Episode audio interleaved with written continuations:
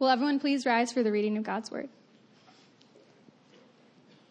Luke 14, verse 25 through 35. A large crowd was following Jesus.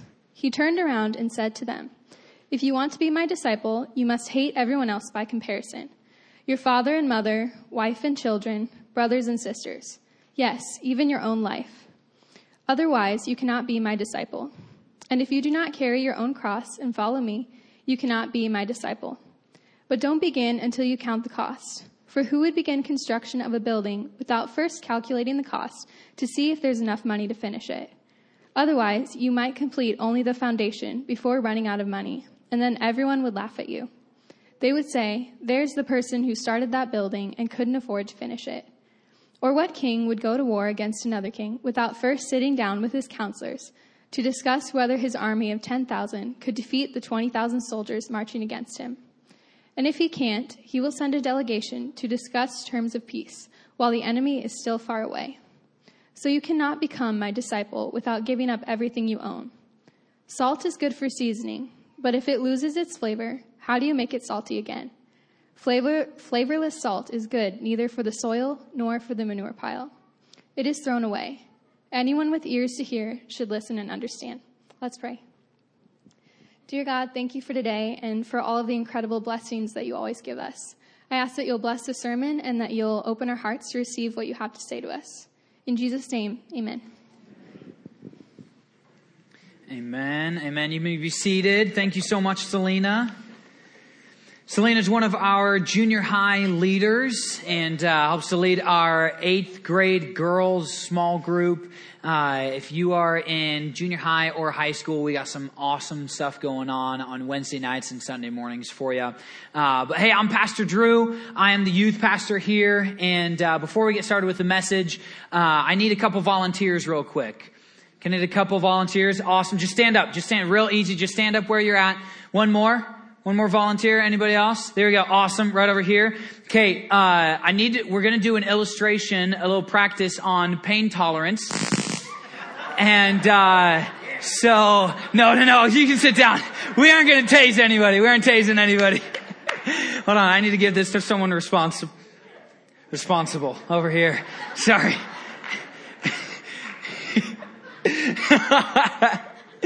uh, yes, what just happened is I, I think what it would have probably felt like to be a follower of Jesus during this passage where you're like, hey, I'm, uh, so, so Jesus, following Jesus starting to become kind of a popular thing. And you see this great crowd coming and they're all following him and they're figuring it out. And, uh, and then kind of like our volunteers, they realize, uh, oh shoot, I think I may have got in something that's a little more serious than I initially intended, right? And, uh, and, and, and that's what Jesus is saying. He's saying, watch out. This is, I want you to count the costs. I want you to look at this. I want you to actually think about what you are, what, what you're doing, what this means. And, uh, he said, and this is his answer to popular Christianity, that the cost of following Jesus is always worth it. It's always worth it. In Emanate, we're just finishing up a series called Worth It, talking about this same exact thing. I love when God is, is doing the same thing on Sunday mornings that He's doing in, uh, on Sunday mornings in junior high and in high school on Wednesday nights. And, uh, this is, th- this is really where Jesus starts here. He says, He turns and all these people are following Him and He turns around and He says, if you want to be my disciple, now, in order for us to understand this passage, we have to understand what disciple means because a disciple in, uh, in, in our world is mostly a church term right? It's mostly something that you hear in the church, not really a ton elsewhere. Here, this was a very normal term that was used often for uh, followers, and, and there's three three key characteristics of a disciple. Uh, being a disciple consists of it, it, it is perceptive, which is uh, the, the first thing. It is this idea of I'm going to perceive it, I'm going to understand it, I'm going to learn it. It's an intellectual thing first. It is a learning. I am going to study. I'm going to grow. I'm going to understand this. So it is. It's an understanding, and then it's but not just for the sake of knowledge. It's for the sake of practice. So it's perceptive and it's practical. It is practical. It is not like I'm going to study this to, to learn what this means. It is I'm going to study this so I can do it. Like looking up videos and studying things about how to throw a football or swing a bat or something like that. Your goal is not just to learn how, learn what it is, but to learn how to do it. I'm going to practice it. I'm going to learn how to practice this. Uh, so it's perceptive, practical, and then personal. This is the key difference between discipleship and being a student of something. You cannot be a disciple of an idea. You don't say, I want to be a disciple of generosity. And so I'm going to learn from over here and I'm going to learn from you and I'm going to learn from you and I'm going to Google search some things and, and, and I'm going to figure out what generosity is. That's it. That you may be a student of that. You may be learning that. But a disciple doesn't follow an idea. A disciple follows a person. And, and so the goal of a disciple is not learning what it means to be generous, but learning what it means to be Jesus. And, uh, and, and so this is where we get the definition that we have. We can pull that up. A disciple is a student who follows their master. The, uh, if, if, you look at it, the disciple, the person who leads the disciple is the master, not just a teacher. There's a subordination that goes on uh, between the master and the disciple, uh, with the intent of becoming like them. And so most disciples will pick up mannerisms and quirks and words and teachings and preferences and things like that that their that their master also has. And, uh, and, and, and, so this is why the disciples, why, why Peter was so easily recognized as one of Jesus' disciples. Right? Because they're like, whoa, whoa, whoa, you sound like him, you talk like him, you look like him, you, t- you, you you're doing all the same thing. You, you have to be a disciple of Jesus, right? Because he had started to look like he had started to become like Jesus, and that's our goal. Our goal is not to be a Christian, to be a churchgoer, to be someone with a title of oh, I, I this is my faith belief, this is where I stand, and it is I am a follower. My goal is to be a disciple, to become like Jesus to become like him. And that's our goal. Uh, that's what a disciple is, but there are three keys to discipleship. And the first key is salvation. Key number one is salvation, and uh, this is this is where it all starts. Romans ten nine says, "If you openly declare that Jesus is Lord and believe in your heart that God raised him from the dead, you will be saved." And uh, what this means, a lot of times we we go to this passage for look. This is it's, it's so easy, and yes, it is. It is simple to follow Jesus, to come into into to to obey, fall under the gospel, and to become a disciple. Yet a lot of times we misinterpret this.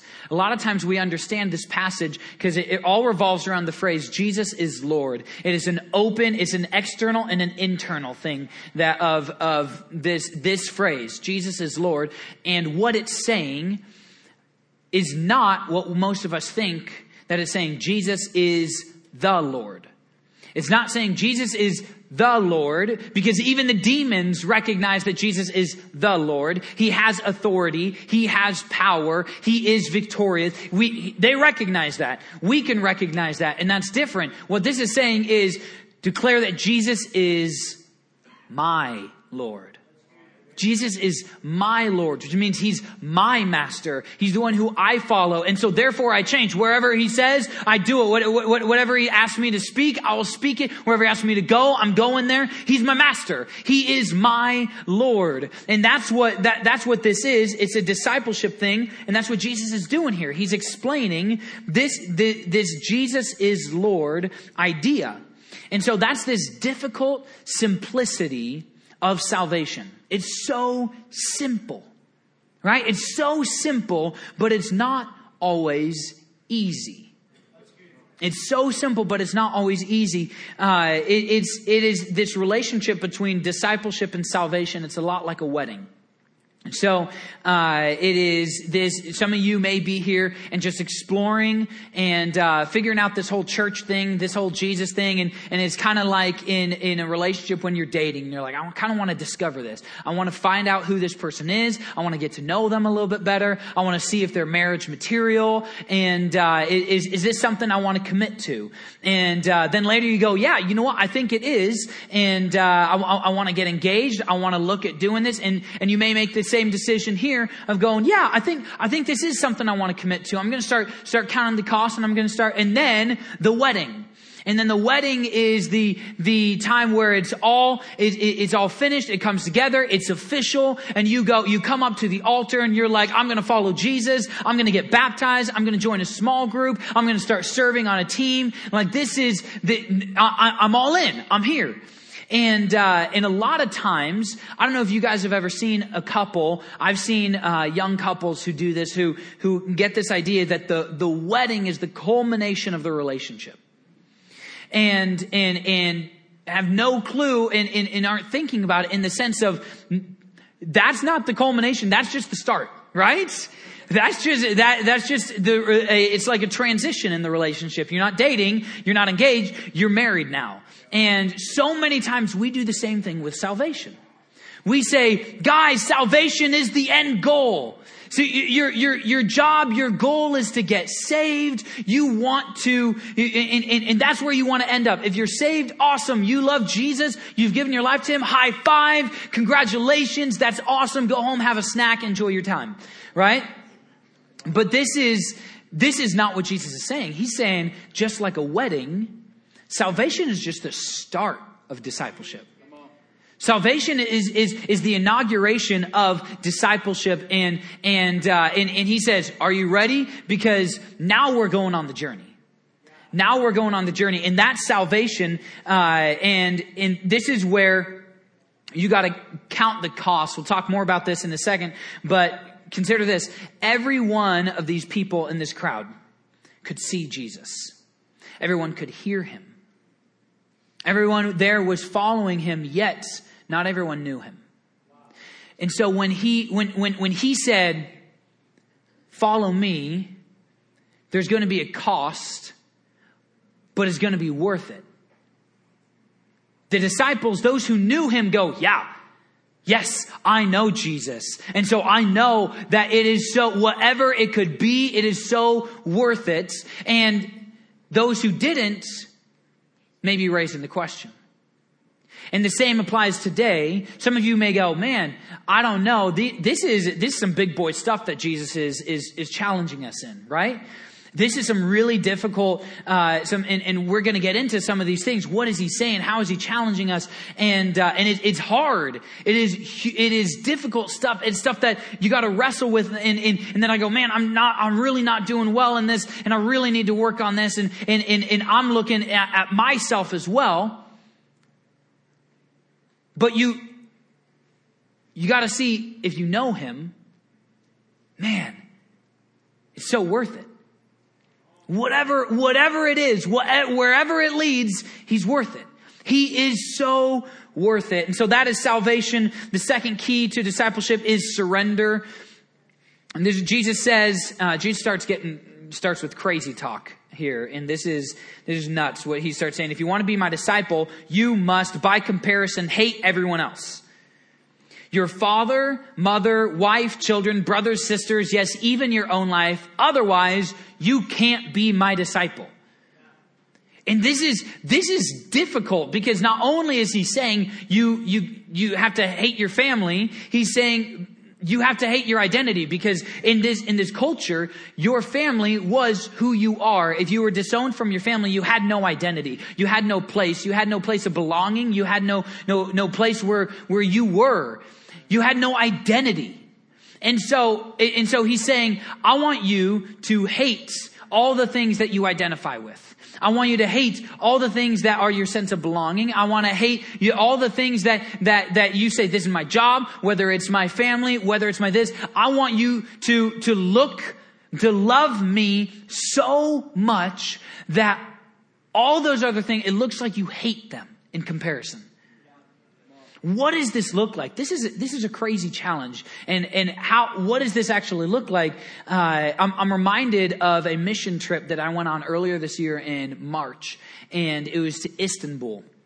And there, uh, I've always, I've, I've never had the problem of laying down my life for the gospel and just like, hey God, if you call me, I'm there, I'm done. But the thing I never understood and that I, that, that, that I would bring up to missionary after missionary and, and talk to them and say, okay, yes, you've laid down your life, but you have a wife and kids as well.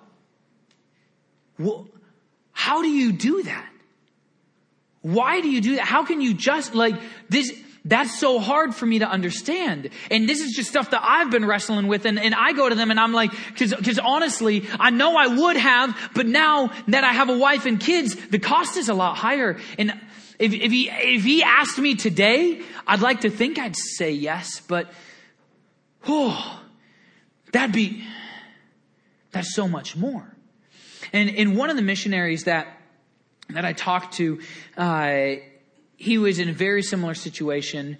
Uh, two, I think, two kids, uh, little kids that he had, and uh, he was a long-term missionary there in Istanbul. And what had happened is he had he and his wife had gotten married and felt called, and so they went to Istanbul for two years. And they knew they were doing a two-year commitment. They knew they were going to be coming back after two years, and uh, and they did that. And both their parents are Christians, and they're like, "Awesome, so happy for you guys. Go kill it. I'm so I'm so proud of you guys." And then when they came back, they're like, "Yes, high five. We love it. We're so proud of you guys. This is awesome." They get pregnant. They have kids, and then they start itinerating, raising money to go go back. Except this time long term. So keep in mind, two years was short term. Now it's long term. The tune changed with his parents. The tune changed where, where, where they said, okay, hold on, hold on. You can't, you can't actually, you aren't, you aren't serious about this, right? Because now you have a wife and now you have kids. And in order to be a good husband, you can't do that. You can't go there. You can't, you can't make that kind of sacrifice. Don't you love us? Don't you love your kids? Don't you love your family? Don't you love the life that we've worked so hard so that you can have here? And his response was mind blowing. He said, Look, I know beyond the shadow of a doubt God has called me.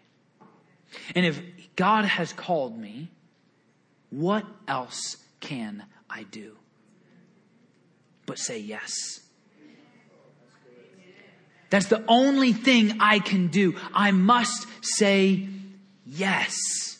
And so this is this is his response, and, and, and, and, it's crazy to me, but but this is what it looks like because he loves Jesus so much that if Jesus gives him a word, he goes, you know what? I'm done. I'm going there. And if you're asking me to do it all by myself, I'm there. I'll lay my life down. But if you ask me to do it with my wife and kids, all right, I'm done. I'm doing it. I'm there. And, and, and it, I love you so much that even if the rest of the world goes, you must hate your family to put them through that. Even if the rest of the world says that, he says, I will follow. I will obey. And that is, that, that's, that's mine, that, that's challenging to me. That's been the, the, the, statement that has rung most true and difficult and, and that I've wrestled with most since coming back. And, and this is, this is the idea of surrender. And then Jesus goes on. He doesn't stop with, with these challenging things. After that, he says, uh, if you don't carry your own cross and follow me, you can't be my disciple.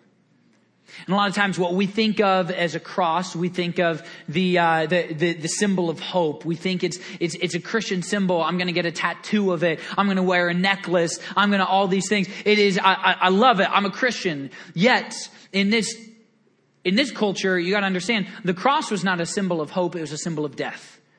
And that's where people were executed. And so the equivalent would be more like uh, instead of having a cross necklace, having a necklace with a uh, with, with a lethal injection syringe on it. Instead of having a cross tattoo, you have an electric chair on your arm. And this is this is what it's looked like. He's saying, pick up your execution method and follow me.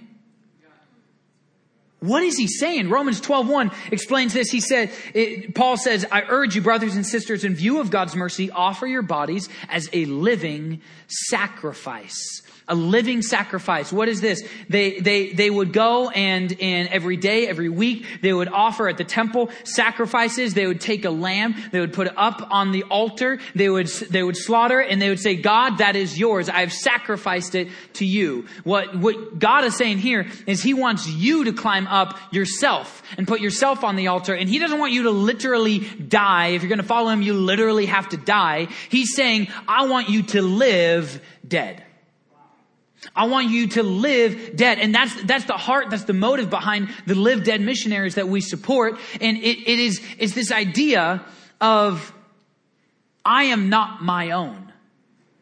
I am not my own. It is, this would be like, if we're sticking with the, the, the, execution idea, it would be like a man on death row. And this man on death row, it is his final day. He has his final meal. He gets, he, he, he's getting ready for the lethal injection. He gets laid down on the bed. He gets strapped down and, uh, and they say any last words. He gives his last words and the executioner comes over and empties the syringe into the trash can. Unties the man, stands him up, hands it to him. He says, You just died. You are no longer alive. Your life is no longer yours. It's mine. And, and, and, and, and this is, this is this picture of what, what Jesus did. He said, I took your punishment. I took your death and so your life is no longer yours. It's mine. Galatians 2:20 my old self has been crucified on the cross with Christ. So no longer I live. I don't live. I'm on the altar. I am dead. Now Christ lives in me. It's not I who live anymore, but Christ who lives in me. And so no matter where you are, no matter what you're doing, your motive is no longer you. And so if I'm in an argument, my goal is not to win. My goal is for God to win.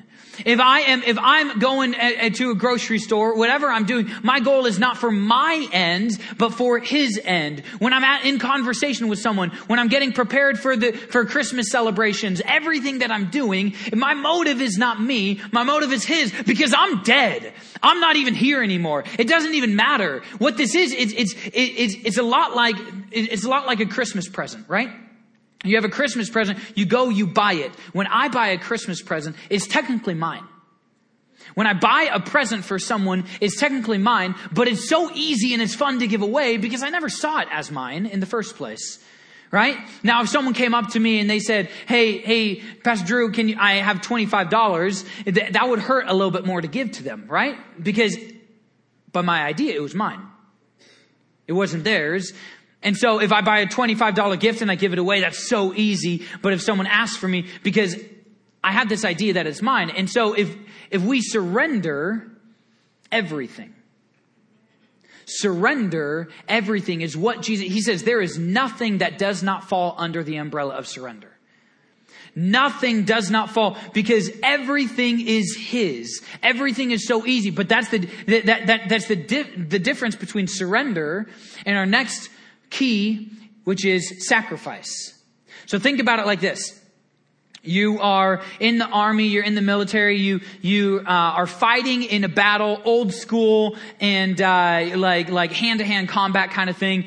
The, the enemy is, has defeated you and you are one of the few left that, that, and, and so you drop your weapon, your hands are up, the white flag is out, and you say, we surrender. Have you been sacrificed no. Is your life lost? No. But by all means, it's not in your hands anymore. By all means, it is not up to you what the rest of your life looks like. And that's what this, this surrender is. It's the difference between surrender and sacrifice. Everything must be surrendered, but not everything has to be sacrificed. When you sacrifice, if you've surrendered it, it's easy. And so it truly, if you've surrendered everything, you can sacrifice anything. If you've surrendered everything to Him, you can sacrifice anything. Anything. And that's, that's the reality is that discipleship, discipleship will cost you. It will. You will have things that you surrender, but you can't surrender with the idea that I'm just gonna, I'm gonna like hold this with an open hand, but God's never gonna, he's, he's never gonna take it away. That's never gonna happen. Like, surrender with the intent and the readiness to sacrifice. Because there will be sacrifices. There will be a cost. And for some, it'll be higher than others, but the reality is not too far off. Some people take this passage and take it to mean that this is a call to discipleship for those who are called to the mission field. This is a call to discipleship for those who are called to, to ministry. This is call, it's, it's, for the extremes. It's for the, the radicals. It's for the spiritually elite, the people who really like do this thing all the way, right? Not for me. Not for me. I'm just, I'm just a churchgoer. I just do my thing. But if you look at the passage, the very first verse, what is Jesus, what, what does it say? Who is he addressing? He turned to the crowds. It doesn't say, there are verses where it says, and then he pulled his disciples aside, or then he talked to the Pharisees, or then he talked to this group. No, he's talking to everybody. Everybody who's been following him for, for his, his entire ministry, and the people who literally just walked up to figure out what the heck was going on with this dude in this massive crowd, right? That, he, all of them. That is the discipleship. That is the level of sacrifice that he's asking. And, and he's not saying, will it? He's saying, how much? See, I ask, uh, I, I ask this question and, and, and I want to get the perspective of, of, so we, we think it's for missionaries. And so I want to talk to people who, who are missionaries. And we have a uh, set of missionaries in our church, Steve and Alicia Lund, and they are, uh, they're, they're, they're ministering in a unreached people group uh, and and this is a group that does not know, does not have access to the gospel, and they are spearheading the way for the gospel over there. And this is incredibly sacrificial. It's incredibly selfless. They they understand the cost of discipleship. So I ask them, okay, what does this mean? What does this look like? What what does the cost of discipleship mean to you? And this is what they said. Are Steve and Alicia here? Are you guys here in this service? Okay, I just wanted to check. Wanted to honor you if you were. Um, the cost of following Jesus, this is Alicia, is for all Christians everywhere.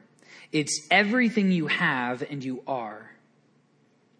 Steve says the cost of discipleship for the American Christian is just that. It's a real cost. It will not, it will cost our lives, our security, our savings, our time, our convenience.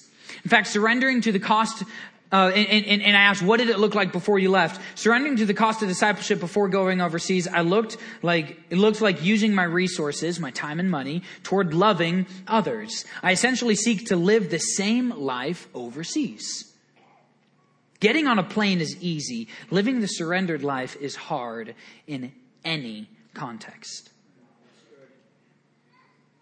Coming from someone who's in a third world country, ministering to a people group that have no clue who Jesus is. You say, it doesn't matter where you're at, it's hard. And this chasm that we've perceived, that we've believed between the American Christian of every day and the radical, the missionaries that go out is, is really shortened and it's changed from being this, this, this huge difference to you're doing the same thing just in different locations. And yes, there's a greater cost to going but it shouldn't be as extravagant of a difference as, as we think it is. The cost of discipleship is everything, whether you live in Omaha, Nebraska, or you live in Timbuktu.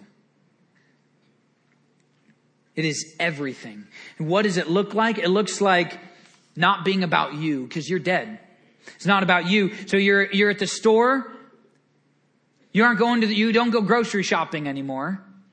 You go out and you give the good news and you happen to pick up some groceries on the way. You don't go, you don't go shopping at the mall anymore. You, you are going out and you're evangelizing, you're reaching to the lost, and you happen to leave with some clothes as well. You aren't in conversation. You aren't, you aren't in, in, in, arguments anymore. You are in, in, in, in opportunities to glorify God and to make Him famous. Right? And so this is, this is what all of this is. This is constantly looking I am not living for myself. My sacrifice is so much further beyond me. I'm living for someone else. So how does this look for your finances? If you've surrendered them, are you willing to sacrifice if he calls?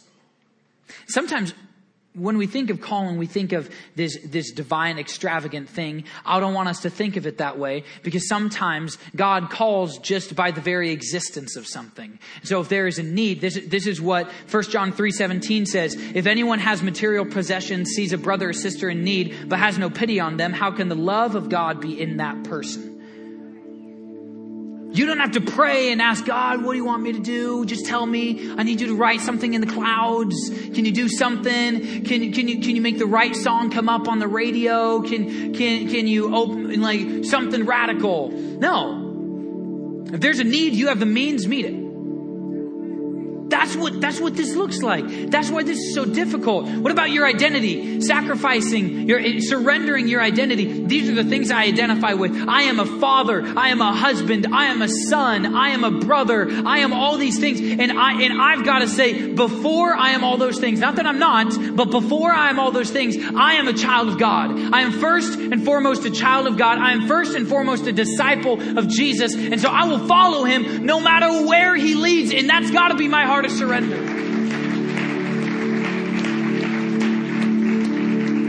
These are the little things about saying, man, I've, I've, I've followed Jesus, yet I haven't actually changed anything with my life. You got to start sacrificing. You got to start living differently. What about your pain, your hurts, your depression, the struggles that you're going through? Is He worth giving those to Him? Is he worth saying, God, I believe you can turn my trials into triumph and you can bring a purpose to my pain? Yes. See, the, the, the answer isn't difficult. The realizing of it, the living out is, is difficult. The answer is simple. Yes, we know. And, and, and Jesus finishes up here in verses 34 through 35. He says, Salt's good for seasoning, but if it loses its flavor, how do you make it salty again? Flavorless salt is good neither for the soil nor for the manure pile. It's thrown away. And what he said, what he's saying here is he, he's calling back to something that he said. He said, You are the light of the world, the salt of the earth. He's saying, You have my life in you, so shine it and flavor everything around. Every, everything should, you should be everywhere. Okay? And so this, the flavor of salt is referring to the life of Christ in you. And so he's saying that is, that's, that's the life of Christ in regard to outreach, and this is the life of Christ in regard to surrender.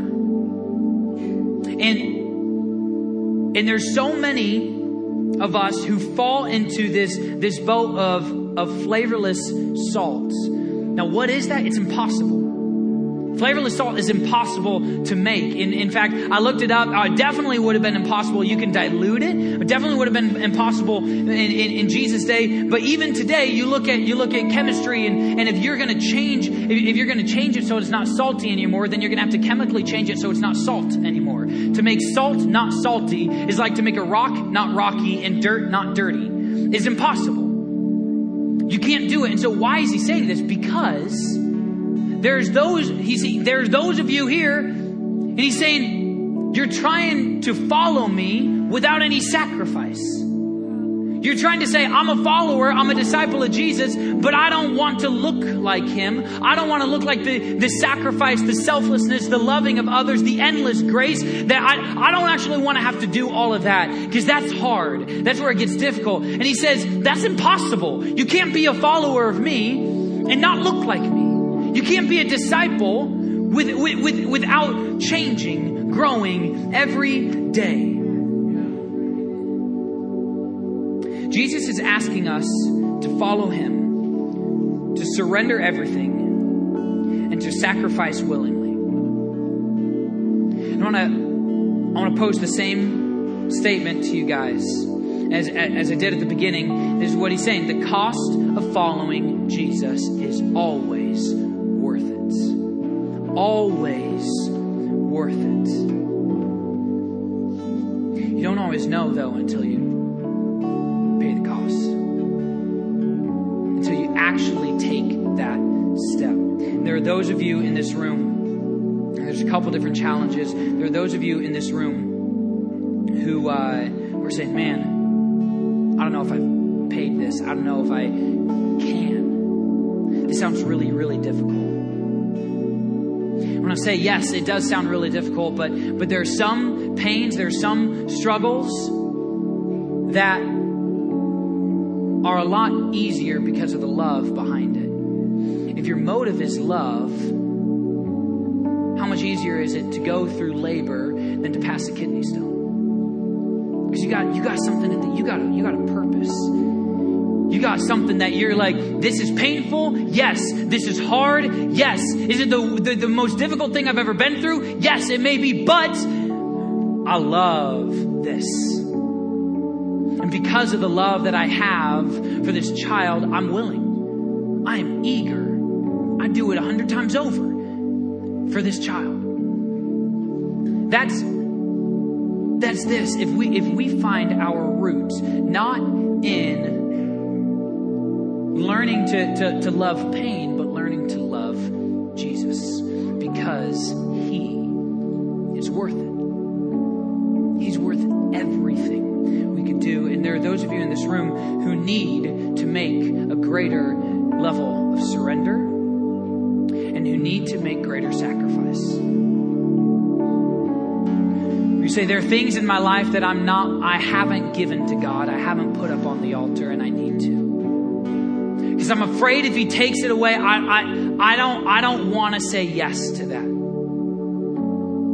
I don't, I don't want him to do that. And there are other, there are other things, there are other people in this room who go, man, you know what? I know the things that he's asked me to sacrifice, but I haven't surrendered them. I haven't given them to him. And, and, and so I don't want to actually give them up. It's too scary. For those of you, there may be those of you in this room that have a call to missions, that have a call to ministry, that have a call to a radical life following after him do it. And there are those of you in this room who have a call to a change in heart and a change in motivation. I'm, I'm, I'm not about myself anymore. I'm going to make it about Him everywhere I go because I've died. And then I, then I want for, for one last group in this room, for those of you, Jesus, this is, this is how Jesus does salvation calls. Okay? This is nuts. He says, you want to come follow me, you need to lay down your life. And if you say, I see, I may not understand fully how that, that, that he is worth it. I may not understand fully what he's going to ask me to go through, but I am going to give my life. I'm going to give him my life. I'm going to put, I'm going to crawl up on the altar for the first time. And I'm going to, and I'm going to live dead for the first time. And if that's you, I want you to respond to the altar as well. Can everybody stand? And what I'm going to do is if you need to respond to the altar, We'll have altar workers up front. If you need to respond just for just for surrender and for sacrifice, and you just want to have it be you and God, just have it be you and God. Just get down on your knees at the altar. Just but but if you want to respond for salvation, you say for the first time I want to climb up on the altar and I want to give my life to Him. I want you to find one of our altar workers, and they can pray with you. They can lead you through this. They can minister to you through this, and and, and help figure out okay what what are some next steps. So as as, as I pray, we're all going to close our eyes and we're, all of us are going to have our heads bowed. And, and if you need to respond for any of these, you come up as I'm.